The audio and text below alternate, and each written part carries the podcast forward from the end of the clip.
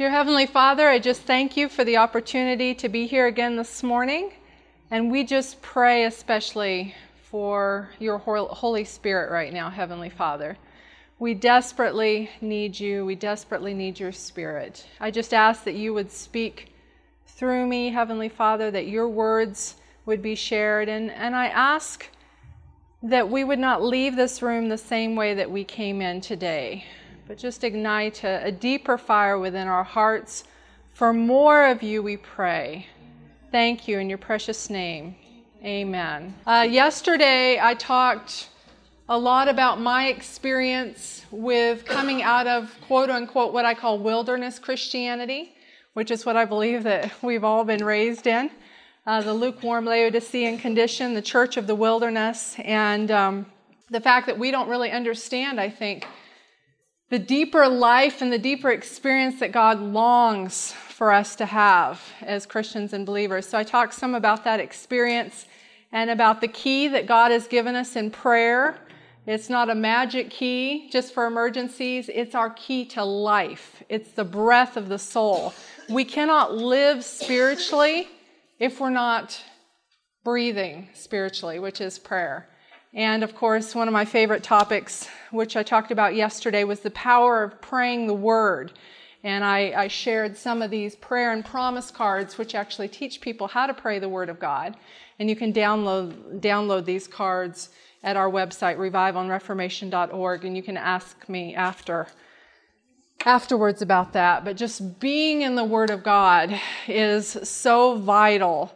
You know, we we need, as Jason Slager has been sharing in his morning devotionals, and I keep referencing him because I'm like, our messages really do complement and go together. So if you're not hearing his morning devotionals, you really need to hear them or get copies of them to take home. The Holy Spirit coordinates and brings things together. And I see that happen again and again. And it's really exciting because uh, I don't know what people are speaking about. They don't know what other people are speaking about. But the Holy Spirit knows. And so he brings things together, and so it's just beautiful. But there has to be there has to be a balance in our lives. You know, time in the word and time in prayer. We can pray and pray and pray, and that's good, but our prayers need to be according to the word of God. How do we know what his will is if we're not in the word? We're not going to know how to pray according to his will. And so it's so important that we be in the word.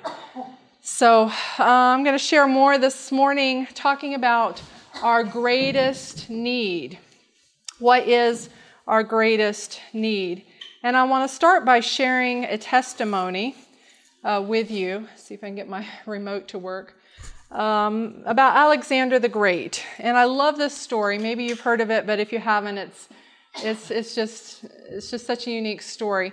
We've all heard about Alexander the Great. You know, he was the mighty conqueror that lived before the time of Christ and conquered all the then known world. But something that is not as well known is that he was also a compassionate ruler. And one day out of every year, he would invite different random subjects from his kingdom to come together and give the request. And they could ask him for whatever they wanted. And one time, this one year, this man was there, and there were many people there asking. You know, some were asking for food, money for food, and some were asking for money for medical expenses or to send their children to school, or all these different things. And this one man came forward, and he had a different request. And he said, "Tell the king that I want a palace." And he's talking to the spokesman, and the spokesman, of course, is, uh, is relaying the message to the king. And so he says, Tell the king that I want a palace. Well, the spokesman is like, Who do you think you are? You can't ask for a palace. I mean, look at what these people are asking for money for food and clothes and medical and all these things. And you're going to ask for a palace? And he says, Yes, yes, tell the king I want a palace and I want it to be fully furnished and I want a large banquet hall um, because I have lots of friends that I want to be able to invite together. And he's giving all these specifications, and the spokesman is getting more and more upset because he's like, You can't ask the king for this. You know, you need to think of a more reasonable request.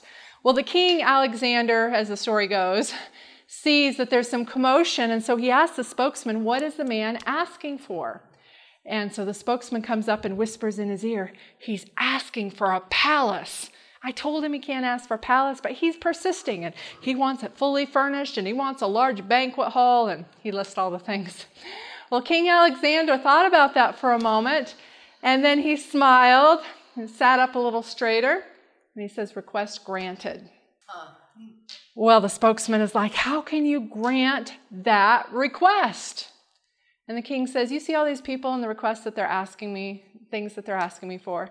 They don't need a king for these things. Anybody that has a little extra could help them. But this is the first man that has made me feel like the king that I am because only I can grant this request. And I love this story. It reminds me about the fact we serve the king of the universe, right? We serve the king who we're told in Jeremiah 32 17 stretches out the heavens by his great power. There's nothing too hard for him. But how often do we stop by just asking for those little things? You know, money to pay the bills or, or, or food or, or our lost keys or things like this. Now, this is what is so amazing for me. We serve the King of the universe who holds up the stars and the worlds, who knows them all by name, and yet he cares when we lose our keys. He cares about putting food on our table. There's nothing too small for him. So I'm not saying we don't give those things to God. He cares about the details, the private pain, even the prayer you cannot pray. He sees that on our heart and he cares. So we give him these things, but we don't stop. We ask for more. Jeremiah 33, verse 3 says, Call unto me, and I will answer thee and show thee great and mighty things which thou knowest not. And my favorite Bible verse I shared yesterday, Ephesians 3:20, now unto him that's able to do exceedingly abundantly above all that we ask or think. So why do we ask for so little? Now I just want to clarify here. When I'm talking about praying for palaces, I'm not talking about physical palaces. Some people God does give palaces, mansions, whatever too. And I pray if you're one of those people that you're using that for the glory of God, because that's only the reason that you should have that. But I'm talking about spiritual palaces. I'm talking about the fact that He's calling us to the promised land, to Canaan, to the land spiritually of abundance. And He's calling us to have success winning people and bringing people into the kingdom. And so that's what I'm talking about daring to ask for more, daring to ask for, for palaces. So, yesterday I shared some of my testimony. I, I didn't completely finish. There's always more things to tell and, and more things to share. But I, I just wanted you guys to get a little glimpse of the fact you know, I don't feel like I've arrived.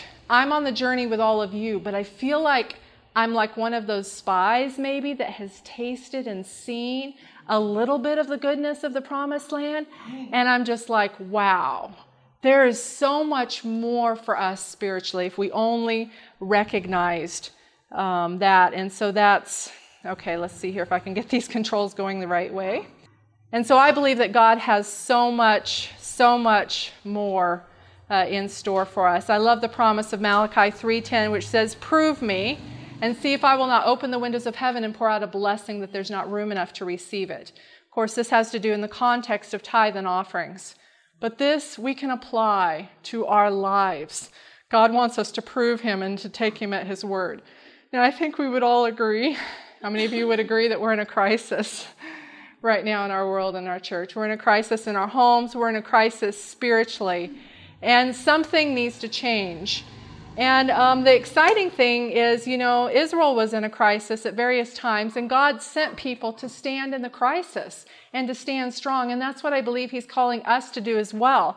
So I'm going to bring you to this reference here um, from, from the pen of Ellen White. It says, It was because Elijah was a man of large faith that God could use him in the crisis of the history of Israel.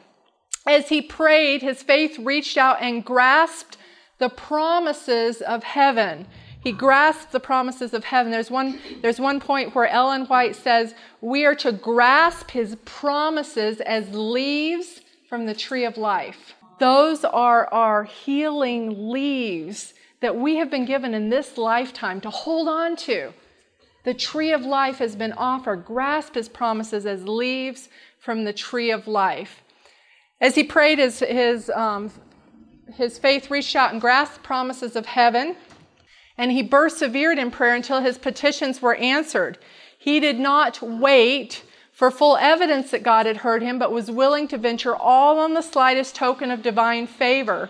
And yet, what he was enabled to do under God, all may do in their sphere of activity for God's service. Faith such as this is needed in the world today faith that will lay hold on the promises of God and refuse to let go until heaven hears. And you know, I um, believe that Ellen White was a divine, divinely inspired prophet. And I take these words and I say, Lord, you spoke these through your, prom- through your prophet, and I believe that you intend for us to do this. And so I'm claiming your word, and then I take the Bible promises and I'm holding on to them. Leaves from the Tree of Life, which I was mentioning earlier, I'm giving you this reference, comes from Ministry of Healing, page 65. Grasp his promises as leaves from the Tree of Life. Ministry of Healing, page 65. So, the topic of this seminar today is what is our greatest need? So, what is our greatest need? Um, Ellen White writes in Signs of the Times Our greatest need today is an increase of faith. We all need an increase of faith. But I'm going to take you on a little journey here, so don't get comfortable too soon because I believe there's something we need even more. Okay? We live in a world of spiritual devastation all around us. We have broken relationships broken homes, broken churches, broken hearts, broken health. Um, we live in a world that is literally, literally falling apart. And I love what Isaiah 58 12 says that we are called to be the restorer of the breach. I told you how 2 Corinthians 5 talks about the fact that he has given us a ministry of reconciliation. And here's another verse that goes along with that from Isaiah 58 12. We are called to be the restorer of the breach. But the problem is, how can we be the restorer for the breach, this broken, falling apart world, when there are so many breaches in our own lives? Think about it. This, this is a serious, serious problem. And I want to mention some, some areas, um, spiritual breaches. Uh, I talk about these much more detail in, in my book, Daring to Ask for More, but I'm going to mention some of them right here. These are areas that hold back God's blessing. Now, this is a prayer seminar. How can we go deeper in our walk with God? How can we go deeper in prayer? How can we have a deeper walk with Him? I'm addressing issues that affect our prayer life. These things affect our ability uh, to connect with God and to see Him working in our lives. So these are spiritual breaches unconfessed sin, idols or addictions, or ungodly mindsets or conversations ungodly behaviors, relationships, worldly preoccupations. You see all these things. These are breaches in our life that hold back God's blessing. Now, I'm going to look briefly right now at ungodly mindsets because I think this is such a problem um, for all of us. I read a while back a book called Respectable Sins and I was just amazed to see some of the things that were listed in this book, Respectable Sins. Now, why do we call these sins respectable? They're acceptable. We're all guilty of them, right? How can you preach against them? Because you struggle with them. How can I preach against them? Because we all struggle with them. These are generally acceptable sins. But do you know if we look in God's Word, God's Word speaks against each one of these things? God's word speaks against these things and he wants to give us victory in our thinking patterns. But we allow, you know, spirits of anxiety or discontentment or unthankfulness, frustration, judgmental spirit, all these different things to creep in. And the more they creep in, the more they poison our soul, right? And you've experienced those at different times in your life, and maybe you're struggling with some of those now. But these are things that the enemy specifically brings in to cut to cut our connection and to embitter us so we, we don't have that connection with God that we desperately, desperately need. I'm going to go a little, a little deeper here in talking about sins of the tongue. you know, when we look at Christians or, or Christian or other people look at us and come into the church, our prayer should be that as they see us, they would really see glimpses of Jesus, right? And so I want to be a Christian. In fact, I have to say, you know, very big influences in my early life and probably in some of yours were people who genuinely lived the Christian experience. And you saw how they related in stress, and you saw how they related when they were wrongly accused, and all these different things. And you said, I want the peace like so and so has. I want to be able to relate like they do because they were under that control of the Holy Spirit. But these are things that the enemy is constantly trying to get us. Um, to fall. Think about the kind of fruit that we bear. Matthew 12 34 says, Out of the abundance of the heart, the mouth speaks. So, this is not so much a control of the mouth as it is a heart condition, a change of heart. And that's why we have to continually pray. And I shared a, you know, a little testimony of my own yesterday. Lord, change my heart. Ezekiel 36, 26, give me a new spirit, create a new spirit within me. Take away the stony heart out of the flesh. I can't control this anger and this frustration. You have to change my heart. But if we will submit to that and we will say, Lord, I give you my will, I give you my heart, I'm asking that you would change my heart. When our heart has been changed through the power of the Holy Spirit, different things are going to come out. They're going to come out of our mouth. It's not just like, oh, I, I can't, I should, I should have bit my tongue. But you know what? In the sight of heaven, man looks on the outward appearance, but the Lord looks on the heart. You can be biting your tongue all day, and, and we say, oh, you're a wonderful Christian controlled person. But inside, you're festering with anger and frustration and bitterness. You're just not saying it. What is countable in the sight of God? It's the heart. And so that's why we have to pray. And all of us, Lord, change my heart. I want a pure heart. I love Matthew 5. Um, I forget the reference. It's in the Beatitudes uh, chapter about the pure in heart shall see God. And I was just praying, you know, a few weeks, Lord, you know, my heart is not pure. I want a pure heart. Give me that heart. Um, that I can see you. So, looking at the heart, we see a critical heart, you're going to have a critical tongue, a self righteous heart, a judgmental tongue, a bitter heart, an angry tongue, an ungrateful heart, a grumbling tongue a loving heart, a merciful tongue, a faithful heart, a truthful tongue, peaceful heart, reconciling tongue, and you go all the way, uh, all the way down. And so much. We need to pray that He would change our heart.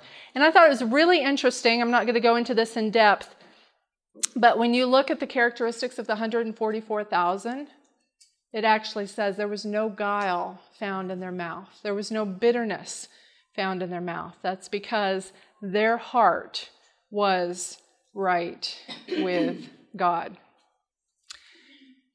Education, page 189. Many who would shrink with horror from some great transgression are led to look upon sin in little matters as of trifling consequence. But these little, respectable sins eat out the godliness of the soul. And that's why I'm talking about them. You know, we often don't even mention them, we don't even confront them, we don't even talk about them. Here I am talking about a prayer seminar and how do we go deeper in prayer? We need to get back to the issues of the heart. We need to get back to the issues of surrender. Is our will truly yielded to God? Now, you might be discouraged by some of those things that you saw on that list, you know, all those different respectable sins, and you might be thinking, where do I even start? I'm struggling with all of them. In fact, today I've struggled with all of them. That might be what you're thinking. But I just want to encourage you. Jesus came to the world to save sinners, of whom I am chief. And the fact that we recognize our need and I recognize our sin qualifies us for the gift of salvation. We go to the cross. We say, Lord, you see the mess of my thoughts, heart, everything. I'm a sinner. It's not just sin is not just who we what we do, it's who we are. We are sinners desperately in need of the blood of Christ to cover us. And so take courage.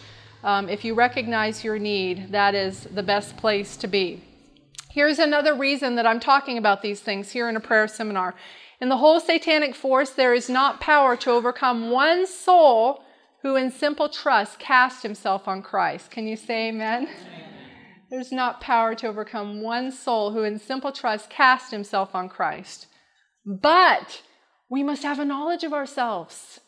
We must have a knowledge that will result in contrition before we can find pardon and peace. It is only he who knows himself to be a sinner that Christ can save. And that's what I just just said. I'm going to talk about one more area satanic strongholds. And you might think, you know, well, we're Seventh day Adventist. You know, we're da da da da. We're not struggling with satanic strongholds, but I want to illustrate, I want to share a story.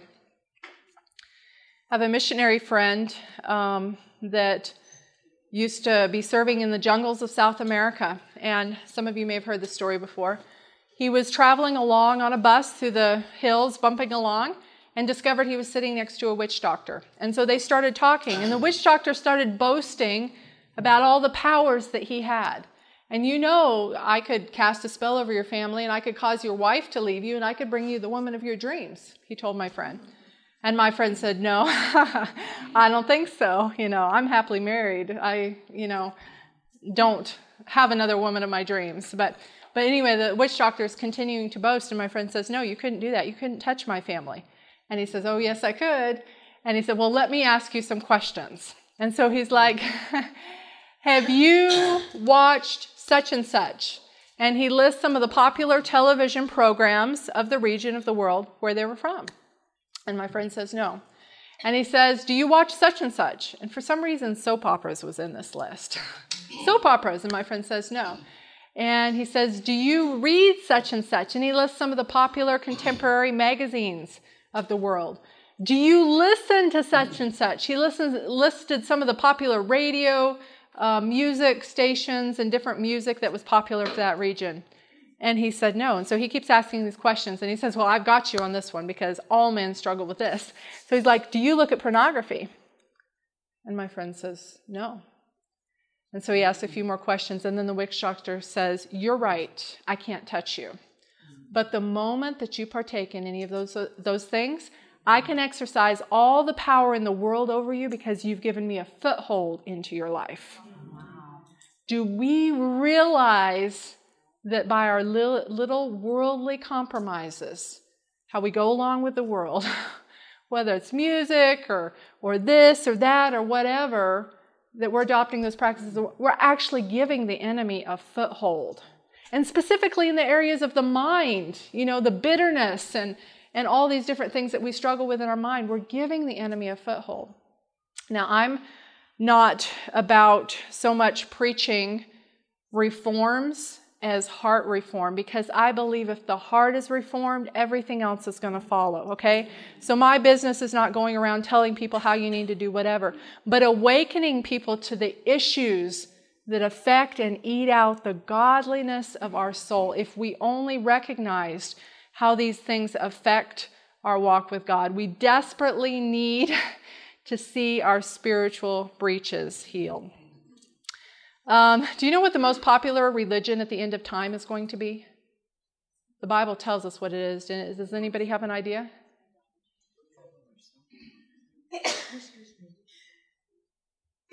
this is what the Bible says in 2 Timothy 3 1 through 5. Know also that in the last days perilous times will come. People will be filled with self love, proud, boast, boasters, disobedient to parents, having a form of godliness, but denying the power thereof. The most popular religion at the end of time is a form of Christianity. And it can be the most popular religion in our own church. We look like Seventh day Adventists. We sound like Seventh day Adventists. We preach the messages or we profess faith in the messages. Maybe we even pay our tithe and, and go to Adventist schools or eat veggie meat or who knows what. you know, we're like, yeah, you're Adventist, you, whatever. But do you know that can be a form that's covering up an empty, hollow wilderness spirituality? And we desperately, desperately need Christ to change us. And I want to encourage you this is not about willpower that I'm talking about. It's not that we muster up more willpower to be changed. The, the task in front of us, what God is calling us to be, This is actually going to be the topic of my next book, actually, um, that I'm working on now. What God is calling us to be is actually humanly impossible. You catch that? Humanly impossible. What He's asking us, the standard of holiness that He's calling to us to, the, the standard is higher, you know, human than human thought can, can imagine. It is only through the power of the Spirit indwelling in us that's why we need to pray, Lord, don't give me, you know, our prayer should not be, Lord, give me more peace. Lord, bring the God of peace to dwell within me. Don't, Lord, give me more love. I don't have love.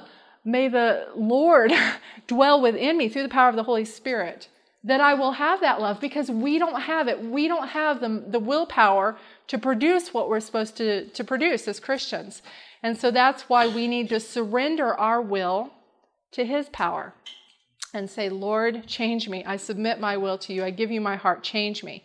So, is revival and reformation our greatest need? I'm talking about what is the greatest need? What was the name of the book that you mentioned you were working on? Uh, the next book, I didn't give you the title. Oh, I'm sorry. I just. No, no, the, the title is going to be Daring to Live by Every Word. Okay. And sometime this next year, that will be coming out. Um, but it's on surrender and practical godliness. So, we're talking about what is our greatest need? Was it faith? Well, we admit we need more faith. Is it revival and reformation? Well, here we're obviously told the greatest of all, most urgent of all our needs is a revival of genuine godliness. But for the sake of what I'm sharing today, I believe there's something that we need even more. what about the Holy Spirit? Let's look at this um, this morning. Some of you may be aware of the revival that took place in Wales back in 1904. Uh, I visited this place a few years ago, and it was just really uh, special to see. A revival took place in Wales that just shook the whole world. Basically, um, half a million people came to Christ. The, the taverns and the saloons where alcohol sold, all these things, ran out of business. The judges didn't even have cases to try because people were in prayer meetings, they were seeking the Lord. If you've never read about some of these revivals that took place, um, Ron Clouzet has a book called Adventism's Greatest Need. And he actually talks about this revival in detail.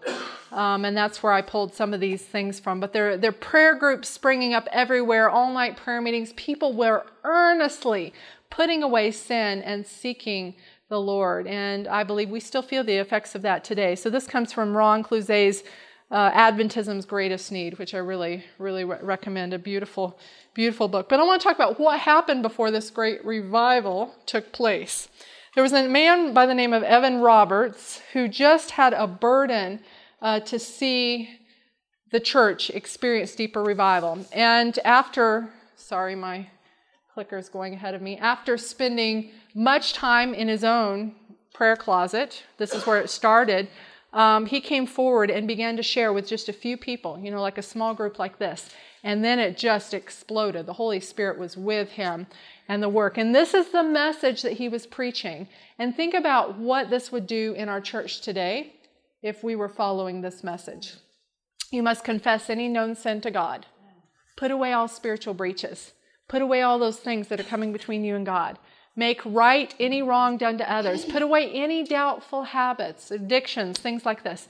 Obey the Spirit. Obey what the Spirit is telling you to do and confess your faith in Christ. Share with others what God is doing. Share with others what He's done for you.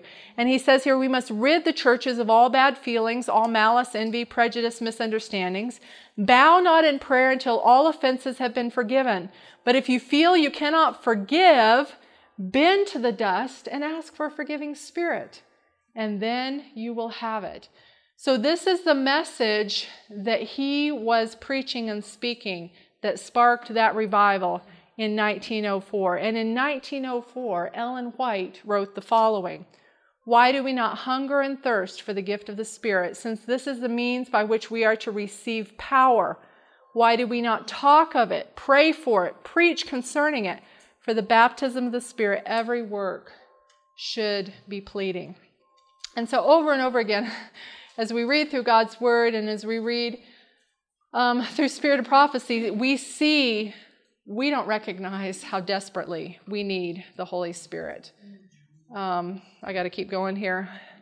If God were to take the Holy Spirit out of the midst, uh, Pastor Carl Bates once said, about 95% of what we are doing would, no, yes. If God were to take the Holy Spirit out of our midst today, about 95% of what we are doing in our churches would go on and no one would know the difference.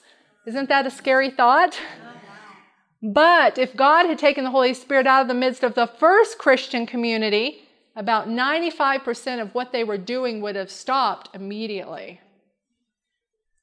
Big, a big discrepancy here. We desperately need the Holy Spirit. And, and I already shared this quote, um, so I have a couple double slides here. But we desperately need more of the Holy Spirit. However, for the sake of what I'm sharing, I'll come back to the Holy Spirit. I believe there's something that we need even more. You're going to say, How can you need more than the Holy Spirit? Well, I'll, I'll, get back to this. I shared a little bit of my testimony yesterday growing up in the church, um, not really. Really seeing life in the church, struggling with what I saw, not really enjoying attending church. It's a miracle of God that I'm in the church today. And I praise the Lord for, for the godly people that God placed in my life, the positive spiritual mentors that showed me what genuine Christianity was supposed to look like because I saw a lot that were not living up to it. And because of that, many of my family members left the church, and I was very tempted to. But I praise the Lord um, for those people in my life. Anyway, I wanted to serve the Lord. I gave my life to Christ. I was baptized when I was 12 years old. Wanted to be a missionary. That was my goal. Um, and I basically in high school started doing missions and got busy in ministry right out of high school. And I shared this yesterday. Started traveling here and there all around the world. And if you would have talked to my friends back then, people actually looked up to me as a spiritual leader.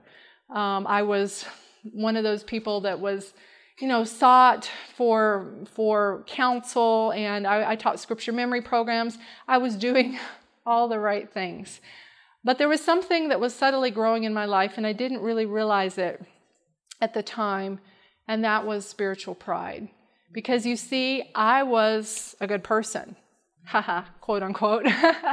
I'm doing the right thing, and you know, I'm, I'm seeing people with struggles and different things, and I'm thinking, oh, you know, they really have struggles. Thank God I don't have struggles like that. But not recognizing the sinfulness of my own heart, not, rec- not recognizing personally what Christ has done for me on the cross, my desperate need of the cross. You know, as I shared yesterday, I think that we oftentimes, when we grow up in the church, when we grow up with the gospel message, we take it for granted. I mean, intellectually, we understand He died for me, I've confessed my sins, but it does not break our hearts. But if you have been out there on the streets or done such and such or whatever that we consider unacceptable, and you come to the cross and you recognize what Christ has done for you, your heart is broken right? How could he do this for me to give me a new life and a new heart and a new start? But we, beautiful, pious Pharisees who've lived in the church our whole life, don't recognize what he's done for us. And so this really was a problem for me. And I love this. This so clearly brings things together. And then another quote um, from inspiration however trifling this or that wrong act may seem in the eyes of men, no sin is small in the sight of God. Man's judgment is partial and perfect, but God estimates all things as they really are. The drunkard is despised and told that his sin will exclude him from heaven. Well, pride, selfishness, and covetousness too often go unrebuked. But these are sins that are especially offensive to God, for they are contrary to the benevolence of his character and to that unselfish love, which is the very atmosphere of the unfallen universe. Wow. And it goes on here in the next. I'm going to show you here in the next slide. He who falls into some of the grosser sins may feel a sense of his shame and poverty and his need of the grace of Christ, but pride feels no need. And so it closes his heart against Christ and the infinite blessings that he came to give. And I think that this is one of the biggest things that is really killing us as a church today is where did I go? is pride. You know, we think we're rich and increased with goods and we're, you know, we're doing pretty good. So God allowed me to go through uh, some experiences that were very breaking to my pride and breaking to my heart to really allow me to see my need. And I'm going to talk more about that in a couple days when I share more of my testimony about growing above and beyond faith, even when God is silent. And that's a very important message. If you know anybody that's struggling with their faith or trusting God, not understanding why God's not answering their prayers or different things, this is a really important message to bring people to. Um, when I talk about growing above and beyond faith, I think I'll share that on Thursday. So, do we recognize our desperate spiritual need? And I said yesterday, if we do, then we're at the perfect place for God to begin His work in our life. I love this quote from Ministry of Healing Our only claim to His mercy is our great need. I'm sorry, I'm standing right in front of you guys. you know, often I think that we want a painless Pentecost. We want to be full and free and fruitful without getting to the cross and without being willing to be broken. We want that painless Pentecost. But to be broken is the beginning of revival. It's painful, it's humiliating, but it's really the only way. So, what is it that keeps us from being broken? Pride. This is what keeps us from being broken. I love this. I got this off of social media. Pride is the carbon monoxide of sin. It silently and slowly kills you without you even knowing. you know, carbon monoxide takes away the oxygen, ability of the blood to carry oxygen. So you begin to suffocate, but you don't know. You just go to sleep and you die. I have a friend that died of carbon monoxide poisoning about five years ago while sleeping in a van beside the road. From the soul that feels his need, nothing is withheld. I love this quote from Desire of Ages.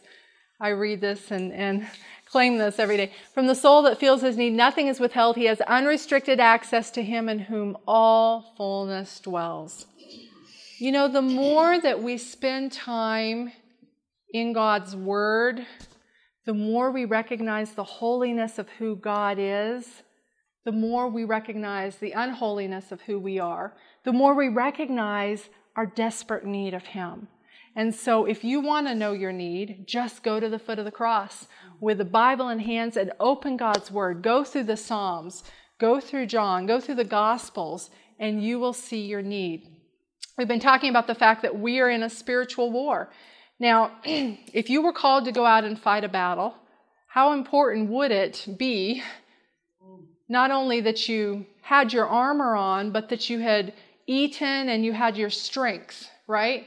You wouldn't want to go to battle if you had been fasting for 10 days because you just wouldn't be strong. You're seeing stars and you're dizzy, and it's a struggle when you're fasting. And so think about the fact we wouldn't go to a spiritual ba- or physical battle if we hadn't been eating or drinking. but we're in a much more serious battle that we're living in. And how much more important is it that we're eating and drinking daily, spending time in God's Word, spending time in, in prayer, memorizing the Scripture? I want to share a few more testimonies that I didn't have time to share yesterday. I was talking about how God has opened the doors for me to get involved in prayer ministry and kind of grew from smaller events to working with the general conference. And then we're bringing prayer teams to the general conference and just seeing so many miracles happen.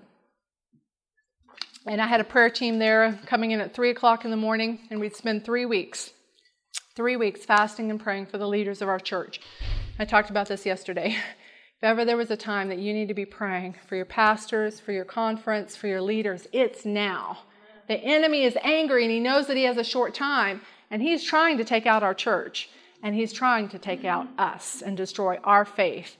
You know, our confidence and faith is not in a person, it's in Christ. It's not in humans, it's in Christ and God. so things may look like, you know, they're going to fail or we don't understand here, but we know who ultimately wins the war. But anyway, so we've had prayer teams at the general conference, you know, walking the building and claiming for claiming and praying for people by name. And this is not a, you know, name it, claim it ministry. This is a group of young people. We are sincerely in earnest to see God work in his church. We are in serious earnest to see the Holy Spirit brought back as we're told that it will. And so we're just going like, Lord, we don't know what we're doing, but we have a burden for your church. Please show us how to pray. No one gave us this idea. We just felt convicted to do it. And so we go and we start praying.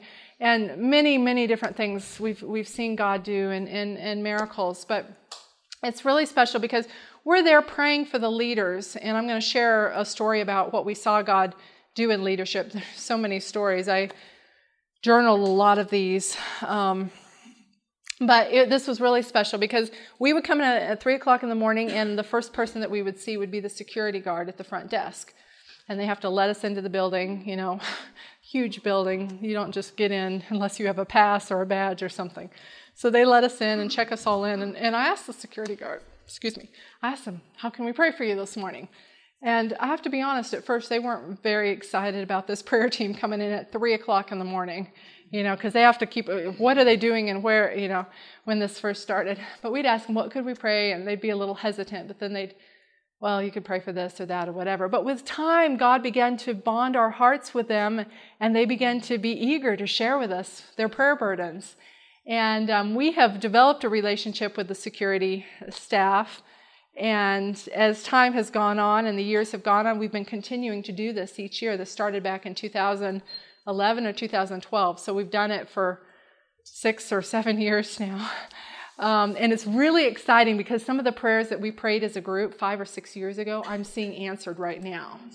And I'm like, wow, do you remember when we were all wrestling and praying in the basement of the GC for such and such to happen? And it's happening. And so it's really, really cool. I get goosebumps just thinking about it because we we don't see, and really until eternity, we're really not going to know what our prayers do. And you have to you have to hold on in faith, knowing God promises when we're asking according to His will and for the glory, His glory to be fulfilled. He's answering the prayers, but you may not see now. You may not see until heaven but we're, we're still seeing answered to prayers and you know we still have the prayer team that comes in but anyway so this back to the security guard so this, this one year, this happened a couple years ago now, the security guard met us with tears and he says, My wife has been diagnosed with breast cancer. She's got tumors all through her breast and um, you know, it's just we're afraid that it's probably spread and all these different things. Could you pray for her? And so we started praying for her every morning. You know, Lord, we're praying if it could be according to your will that you would heal her. We know that you can do this. But if it's not according to your will now, give her strength for the journey. I know it's God's will to heal, but I don't know if it's immediate, if it's going to be gradual, if it's not going to be until the second coming. Um, you know, the Bible actually does say that He allows some to die to save them. I don't understand that, but we have to trust that God knows what He's doing. And that's very difficult when you have loved ones fighting with disease. I have a mother currently um, that I've always had a mother, but I should say currently. currently she's struggling with the stage four lung cancer. But you know, it's a miracle of God through various things, and um, God has preserved her life. We've we've pursued the alternative treatments versus chemotherapy in other ways, and she's still with us. And several of her tumors have gone away. So we praise the Lord. But it's a struggle because you don't know. You're like, Lord, you know, we need her to be here for many more years, but I don't know if she's going to have another year or more. We don't know. So we have to trust God so we're praying for this man's wife. At the end of the time he met us, we, we came in a little late because we were going to be there all day. He met us and he told us, um, You will not believe what happened. We went back to the doctor and all the tumors are gone. And the doctor is like, I don't know what to say. I have the scans that show it. This doesn't make sense. And the doctor's just like scratching his head and baffled. And the man's crying and he says, It's because of prayer. There are people praying for us. God has done this. This is a miracle. Well, I was so excited about this. I've seen God heal other people. This is not the first time, but I was so excited about this because we are there praying for the leaders of God's church, the presidents and the directors and, you know, everyone there that works at the general conference. We are praying that God will bring a deeper revival and work in their lives and pour out his spirit upon the church and all these things. But I'm like, but God also cares about the gatekeeper.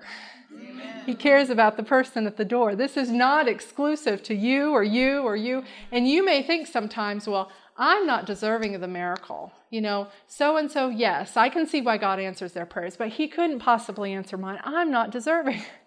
We can't think that way. That's lies of the enemy. He cares about each one of us. And if He is not giving us what we ask, if we know it's for His will and glory, keep praying. Don't let go. Persevere until you see the answer come. Now, there are some things that we might pray for. We think it would be for His will, but we don't know, and we have to pray with open hands because He knows best. And there's some things I've prayed for, I'll tell you about later, that I am so thankful God did not give me because He knew best. Okay, something else that happened, and I've got to keep going here. Um, so we're meeting, we're praying with all the leaders, and um, something, um, one of the treasures, this was from the West Central Africa Division, gives his report of the finances in the West Central Africa Division. And there's over 3 million members in this division. And his report this year was the fact that they are bringing in 23% tithe. Now, is that a good number to be bringing in? 23%? 23% of members are paying tithe. Oh, oh, I thought you meant everybody was paying 23%. No, sorry. I'm going, yeah, 23. Not 10%, 23. No, 23% of members are paying tithe. So this is not good. We need to see change. So we're praying with the leaders. They got really inspired with prayer and revival and reformation, whatever, the division president and his team. They went back to West Central Africa and started praying with their staff there and started preaching this and promoting revival and reformation. They came back the next year 103% tithe. Amen. This is millions of people. And our treasurer at the General Conference is like, what in the world did you do to go from 23? You know, obviously there's more people paying tithe than are members of the church. or somebody's paying that 23%. Yeah. anyway, they said, We've just got our people praying. And you know, as we are on our knees praying, you're going to see the returns. You're going to see the giving. You're going to see the outreach.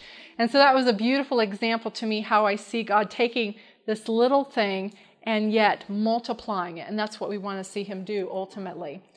I see God working um, all around the world with prayer groups, and it's been so exciting for me. I was in the Philippines. I've been back to the Philippines a few times now but this is a group that I visited. Five o'clock in the morning, I go to join their prayer time. Almost 400 young people are there to pray. Five o'clock in the morning. I'm like, wow. And we have a hard time coming at six o'clock or seven o'clock, you know, uh, just to hear our devotional. We see this happening in Indonesia and China, all around the world, and it's just beautiful. And I wanted to bring out this quote from that I may know him. We must look to Christ. We must resist as he resisted. We must pray as he prayed. We must agonize as he agonized. If we would conquer as he conquered.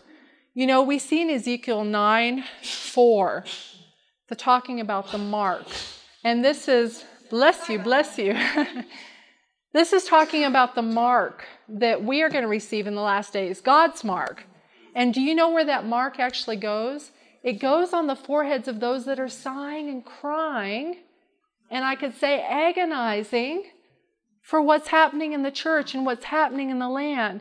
God is looking for people that are going to sigh and cry on behalf of the lost, on behalf those um, that are struggling. This is really, this is a huge prayer group. Do you any idea where this is? GYC. Yes. I thought this was just happening in Indonesia and, and Philippines.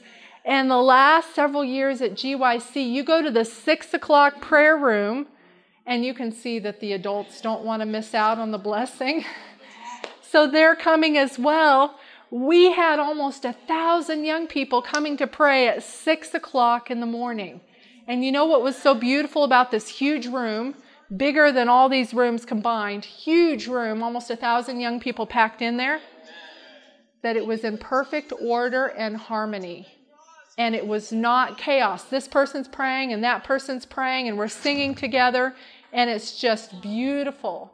um, how how God brought things together. I have one more testimony to share, and then I have a short video that I'm going to play as we close. I don't know if any of you were part of the 100 days of prayer that we had leading up to GC session. My remote on my phone catches up with me after I switch it on the keyboard.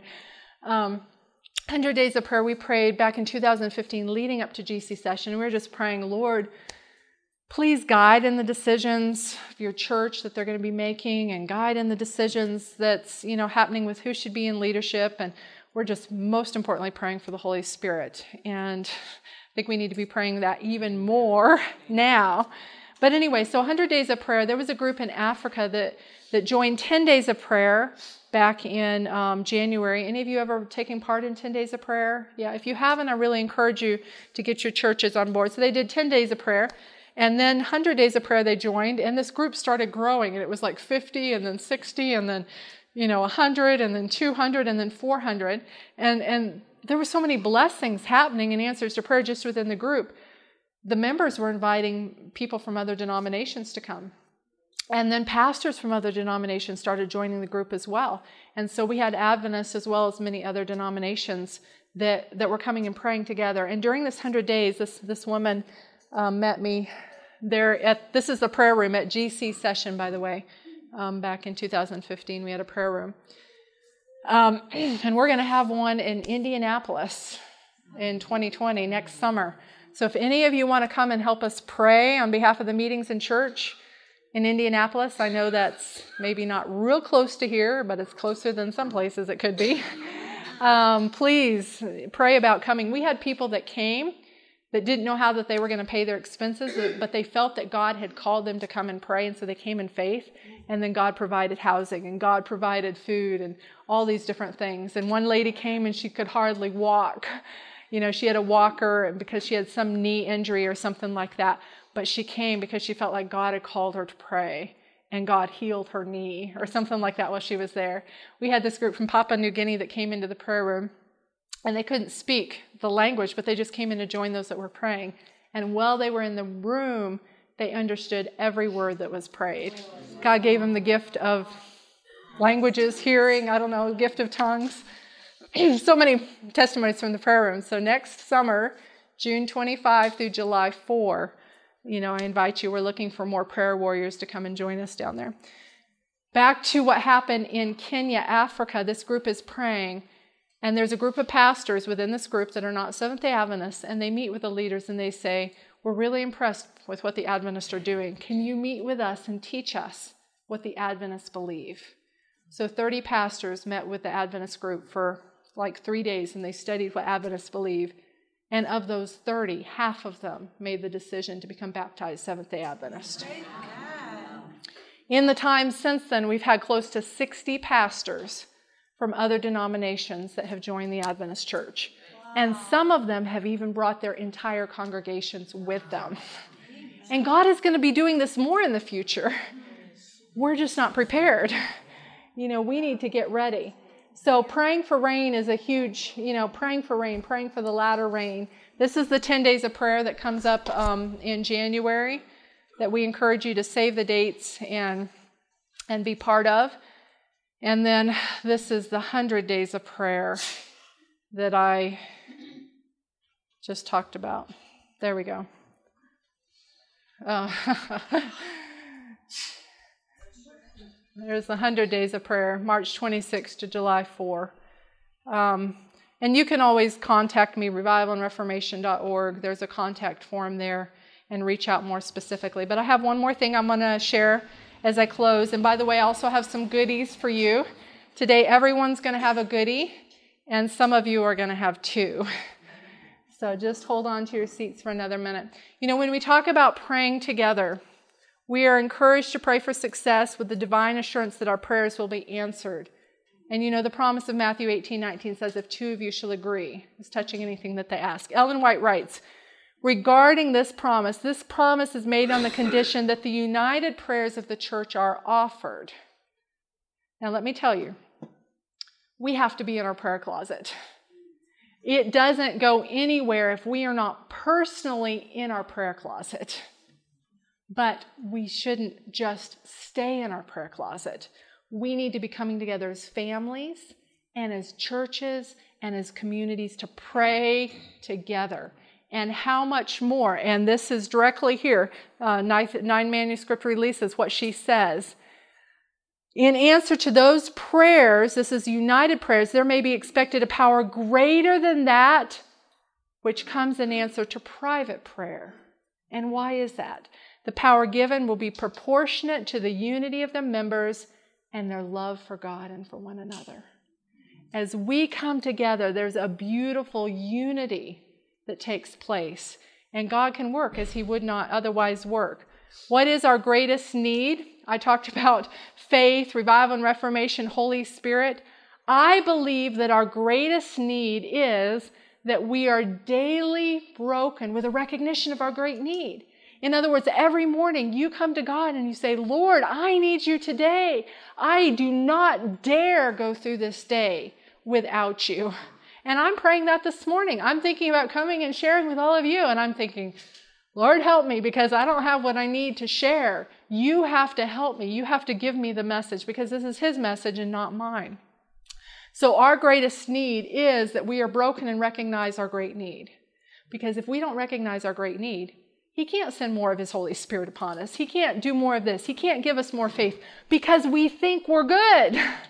We think we have what we need, but if we are broken and recognize our great need, and by the way, brokenness is all is not is not just being emotional. Emotions are sometimes part of it, but brokenness is a condition of the heart that says, I recognize who I am in contrast to who he is, and I recognize I am unworthy, like Isaiah.